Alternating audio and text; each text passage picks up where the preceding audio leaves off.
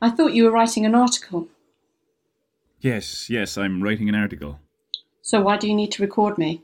They're just for notes. Means I can focus on the conversation at hand. Oh, so is it recording now? I've just started it. What do you want me to say? Just tell your story, your connection to Loch Ness, and how you came to be here in your own words. Well, I don't know. I guess it all started when I was a little girl. I loved my mum and my dad, but I'm not altogether sure they loved me back. Sometimes they did. Sometimes they were amazing parents. I mean that genuinely. I'm not just saying it. Sometimes I could see the love they had for me. I have some great memories from when I was really young, of the four of us. The four of you? Yes, I had a little brother. I wasn't aware. Well, that's when things changed. He got very ill and he had to go into hospital. And I wasn't allowed to visit him, which made me very cross. But they kept telling me I'd be allowed to see him when he came out of the hospital. But. But he never did? Exactly. Which just made me even more angry. I didn't think it was very fair. They'd got to be with him, they'd got to share his last moments. I hadn't seen him in months. He was just as much part of my life as he was theirs. I'm really sorry. And I started acting out. It was as if somehow, in my mind, if I could rebel against my parents hard enough, they would eventually have to give in and turn back time, give me a chance to say goodbye properly. But that's not what happened, of course. They were really patient with me at first, but while I didn't know it at the time, looking back now, I realised they had turned to alcohol to deal with his death. And whenever they had been drinking, and I would be doing something mischievous, they had a habit of losing their temper. So I started making a real effort to behave more, always being polite, trying really hard at school, never making a sound. But it didn't make any difference. The violence didn't stop. The only way I had of escaping the torture they inflicted upon me was to leave. But I was so young, I couldn't go off into the world on my own. All I had was the lake. We lived not on the shore of Lake Loch Ness, but certainly within walking distance. My parents, I don't think, didn't realise just how lucky they were to have all this on their doorstep. I'm not sure anybody in the village did. And as a result, it wasn't until I moved away that I realised just how special it really was, just how special it had always been to me, even as a little girl. And when did you move away? I moved into foster care when I was 12 years old. But there was something else, something else when I was younger. Sorry. And that was? It didn't come back to me until I was in my late 20s. They often say if you've had an abusive childhood, then there'll be big gaps in your memory, times when your brain had to shut itself off to handle the stress. I can't say for sure whether that's true or not, but it would certainly make sense because I didn't remember it until then. And by that point, you had a son. Yes, that's true. And a husband. You were still with your husband at that point? To tell you the truth, I can't be sure. I believe I was, but I wouldn't want you to count on it because my memory of that time is pretty hazy. Funnily enough, I've had a much clearer memory of the memory that had been gone for 20 years than I do of what was actually happening to me at the time. And what memory was that? It came back to me while I was watching a documentary.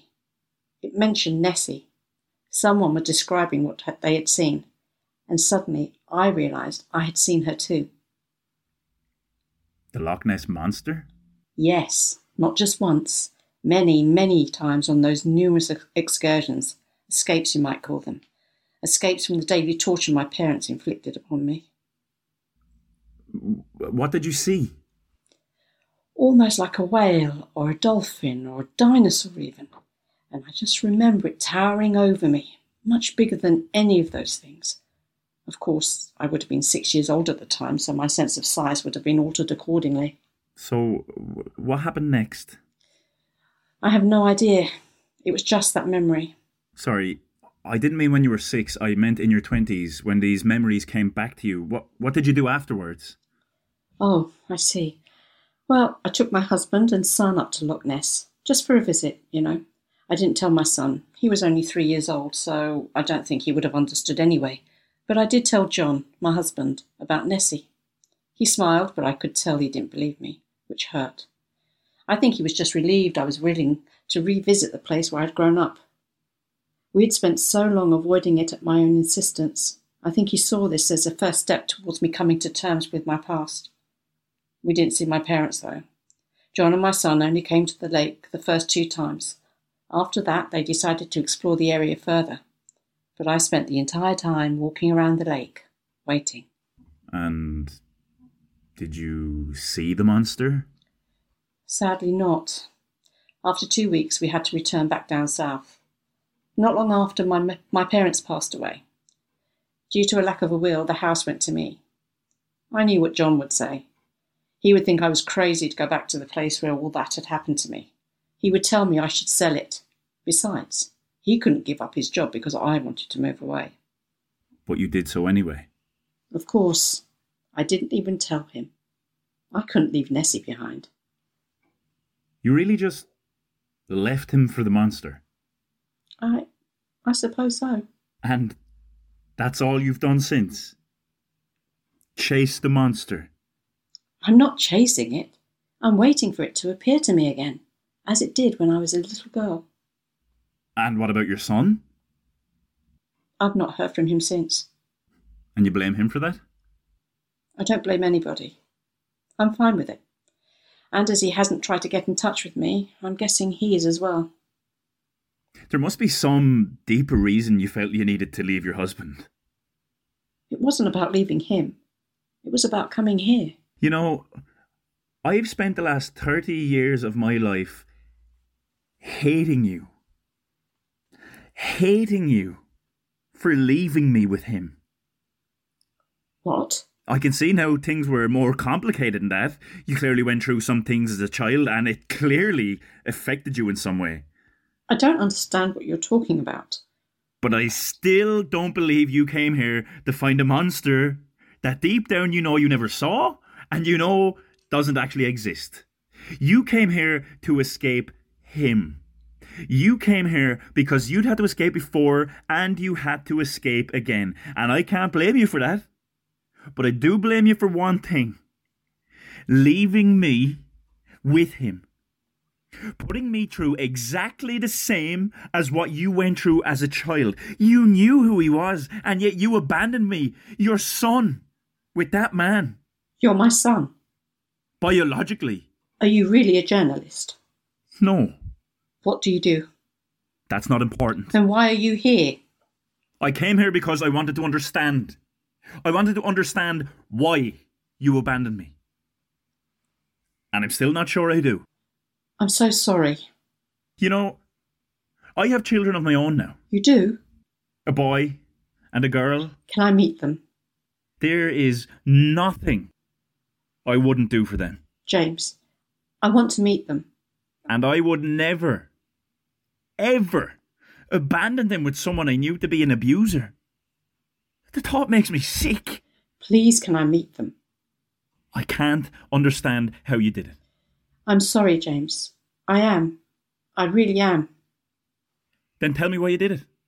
For Nessie. Tell me! It was all for Nessie. Why? Why can't you tell me?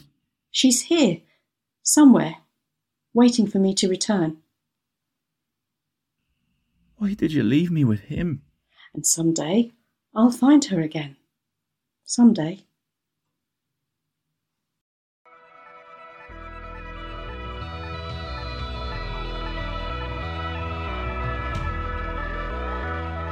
Monster Hunter was written by Joe Dolan and directed by Jennifer Fernandez, with Nilgun Direncay as Sally and Jack Matthews as James. Edited by Joe Dolan, an Incite Playwrights production.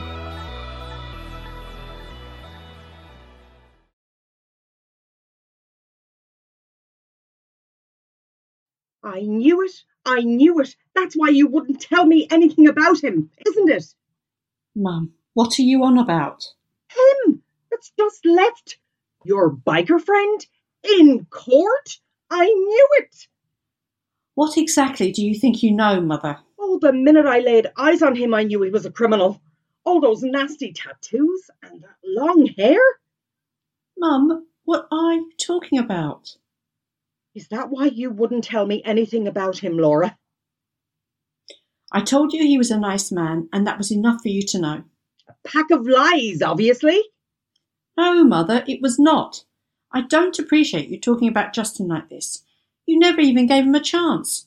You saw what you wanted and made up your mind. I think I know a good man when I see one at my age. Well, from past experience, I don't think you can. That's not fair. You know yourself I didn't have a clue about Thomas. He hid it very well. You should have known. How? His job took him to the other end of the country regularly. I had to trust him, and he never gave me a reason not to. We were together for nearly twenty years, and he was always so attentive when he was with me.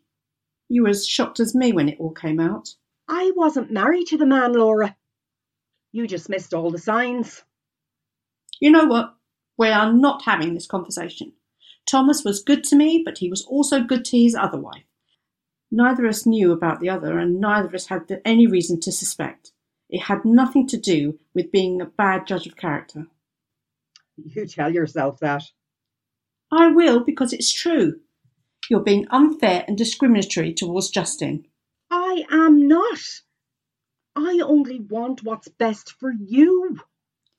And you don't think that Justin is good for me because he happens to have a motorbike and a couple of tattoos. Oh, and don't forget the long hair and the fact that I overheard you talking about him being in court tomorrow. I am seriously wondering why you bothered to visit me. All you have done since you came is criticise everything I do. I thought you'd be happy for me. Happy? That you're dating a criminal? Justin is not a criminal.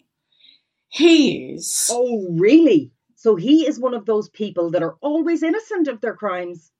Sorry, Judge. Can't remember. I was drinking or I was on drugs. My mammy didn't call me in time, so I had to speed to get to work, and the woman was too slow crossing the road. It wasn't my fault. They left the door wide open. I was just making sure everything was all right. Oh, the computers fell into my pocket. All the excuses, never their fault. Always someone else's or the drink and the drugs. No one taking responsibility for their actions. Mum, that's enough. You cannot come in here spouting of rubbish you know nothing about. Oh, really? Well, he's the one who said he didn't do it. They all say that, you know. Because sometimes people are wrongfully accused. I'd like to see the statistics on that. I'd say they're pretty low. Anyway, the jury will take one look at him and know he did it. Why would you say that? Look at him! Tattoos, driving a huge motorbike. You do know that you are stereotyping him by the way he looks today. I'm right, though. I'm sure that the jury will see what I see. I certainly hope not, or we're going to be in some trouble. What's so funny? Maybe you should come to the court with me tomorrow Why would I want to do that? to see for yourself what happens. Watching him getting away with whatever he's done. Maybe you'll learn a thing or two. What's that supposed to mean? All my life, you have undermined everything I've done, making me out to be stupid and not make right decisions. When I found out about Thomas, I just wanted your support. I got more support from Thomas's other wife than I did from you. That's not fair. I've spent my whole life worrying about you. It never ends, you know. You always want the best for your children. There has to be a time when you trust that I can make my own decisions, that I have a good judge of character. Justin is a good man. Laura, he's a biker with long hair and tattoos. And now you're going to court to see him go to prison. I'll be there with you tomorrow because I want you to see that I'm right. I'm sorry. Excuse me. Sorry. Excuse me, excuse me. Well, where is he? I'm sure he will be out soon. I'm doing this for your own good, Laura. You are so trusting, and then you get walked all over. You don't need a criminal like Justin in your life. Justin is not a criminal, and he is funny and kind. I wish you had just sat down and had a chat to him, got to know him before you jumped to conclusions. I didn't jump to conclusions. I heard the two of you yesterday saying you didn't know what the jury were thinking. I suppose he's down in the cells before the judge comes in. Oh, look, there's the jury now. I'd be good at that, you know, that jurying thing. No, you would not. Of course I would. I can tell by the look of someone what they're like. No, you can't. Really, Laura? I knew by the look of Justin he was a criminal, and I'm about to be proven right. All rise for presiding judge, His Honour Judge Shaw. Court is now in session. Mother, are you all right? Maybe we should go outside. Why didn't you tell me? Tell you what, You did that on purpose to make a show of me. Mother, you are well capable of making a show of yourself. He's the judge. I know, I called him a criminal. I know. He's the judge. But he has tattoos and long hair and he drives a motorbike. I know. Well, then, how can he be a judge? Many people drive motorbikes because they prefer to travel that way, and many people, men and women, have tattoos. I have one. You do not. I do, and so does your sister Jean. She does not. She's 70 years of age and a retired teacher, for God's sake. Teachers don't have tattoos. Many people have tattoos. That does not make them bad people. You have to stop this, judging people before you get to know them. Sorry. What did you say? I said I was sorry, and I will apologise to His Honour Judge Shaw when he's finished. You can call him Justin.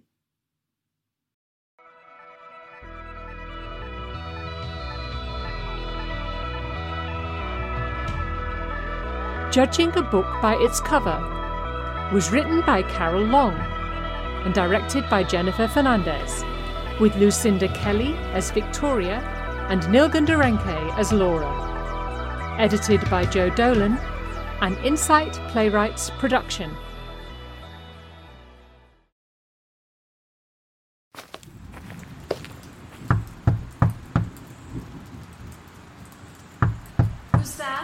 Me, love. Thought you might want to lift home. I'm not done yet.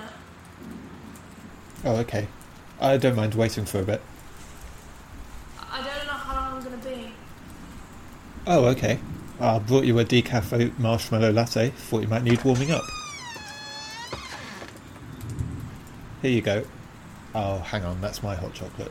This one's yours. Come in then. Wow. What is all this stuff? These are digital sound recorders. That's a night vision camera, and there's another one up there near the staircase. And what are these? EMF meters. Of course they are. Paranormal activity can cause fluctuations in electromagnetic fields, so these can be a good indicator of a presence, Ah, I see. Ghost detectors. if you like. Who pays for all this? Most of it's Kieran's. Wow.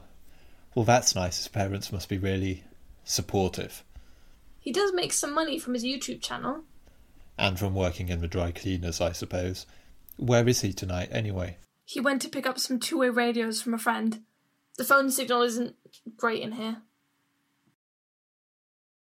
Are you on your own? Where's everyone else from Ghost Club? It's the Paranormal Investigation Society. They've all got other commitments tonight. Watching football beats watching for ghosts, say. Not that it was much of a match. Can I help with anything as I'm here?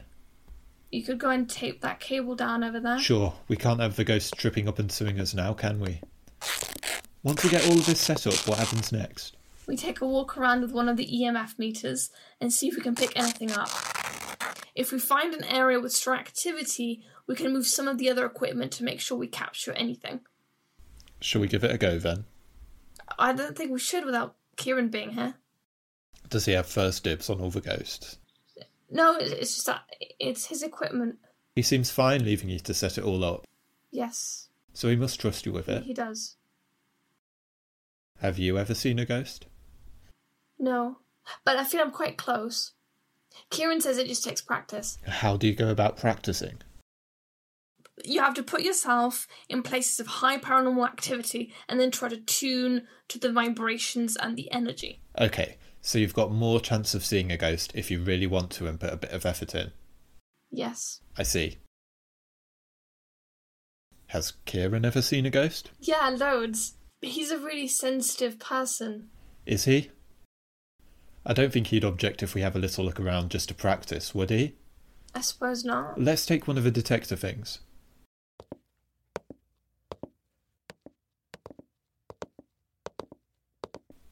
So, what's the story with this place? Well, there's been quite a few reports of paranormal activity. Have there? It used to be a schoolhouse before they made it the community centre. One time, Mrs. Burns came to set up for the parents and toddler group, and all the yoga mats were scattered on the floor as if somebody had kicked the whole pile over. Could they have just slipped? Well, somebody who wasn't very receptive might believe that. So, we could be dealing with a ghost that has a grudge against yoga? Maybe. Anything? Not yet. It's colder in here, though, isn't it? Can you feel it? Yes, but maybe it's because I've finished my hot chocolate. I think we should move one of the voice recorders in here. Okay, I'll help you.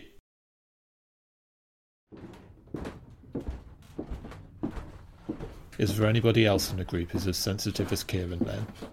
Martha reckons she is, but I think she exaggerates. Does she? Yeah. She says she saw ghosts in the bowling alley. What, in Top Lane's bowling? Yeah, in the toilets. But that was only after Kieran said he felt a strong presence in the building. Really? Yeah, he said he felt there were entities making the bowling balls veer off course. Some ghosts are very sensitive to noise, so they're probably just trying to stop the pins getting knocked down. Or maybe Kieran's just crap at bowling. And that's why you've never seen a ghost. How do you know? Have you? Well, actually, I think I told you I used to work as a cleaner at the hospital when I was in college. Yeah. Well, I was in the main reception one night. This was in the old building. It's all offices in there now, but there were still a couple of wards on the ground floor then. So I'm there with my headphones on, listening to my music, and cleaning the floor with one of those big buffing machines, you know. Yeah, go on. I see a figure out the corner of my eye. Turn round and it's an old lady. An elderly patient. She's obviously given the nurses the slip and gone for a bit of a wander. I go over and ask her if she's all right, and she says, I'm looking for that young doctor. He's making me a cup of tea. I say, Well, let's go and see if he's in the kitchen. And she says, But he came this way. Anyway, I convince her to walk back to where the nurses are, while she tells me that she woke up and saw the doctor at the foot of her bed looking at her notes. She asked him if she could have some tea, and he said something like, Of course, and hurried off. But he never come back.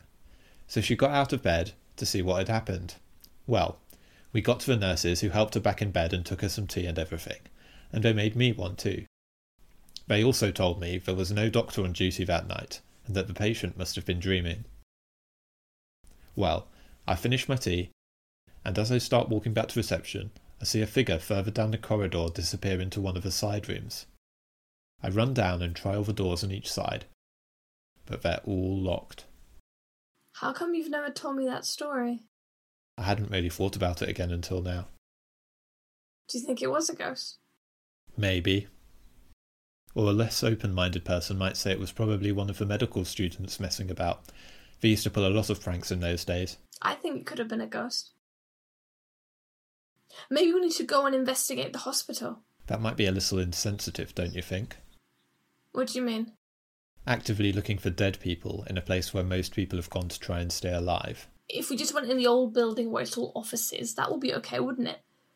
You could come with me and, and show me where it happened. I suppose so. I'm not sure they'd give you permission, but you could try. You're really into all of this, aren't you? I just think there should be more to life than the tiny amount of time we get on this planet. I don't really care about all the recording equipment, to be honest. It's Kieran who's obsessed with getting some evidence. I'd just love to see a ghost. I want to feel that not everything is lost when somebody dies. I miss her too. But you know, This tiny life isn't so bad sometimes, if you practice a bit. I don't think Kieran's coming back. No. Maybe we could leave the ghosts to record their own YouTube episode tonight. Yeah. Let's leave them in peace.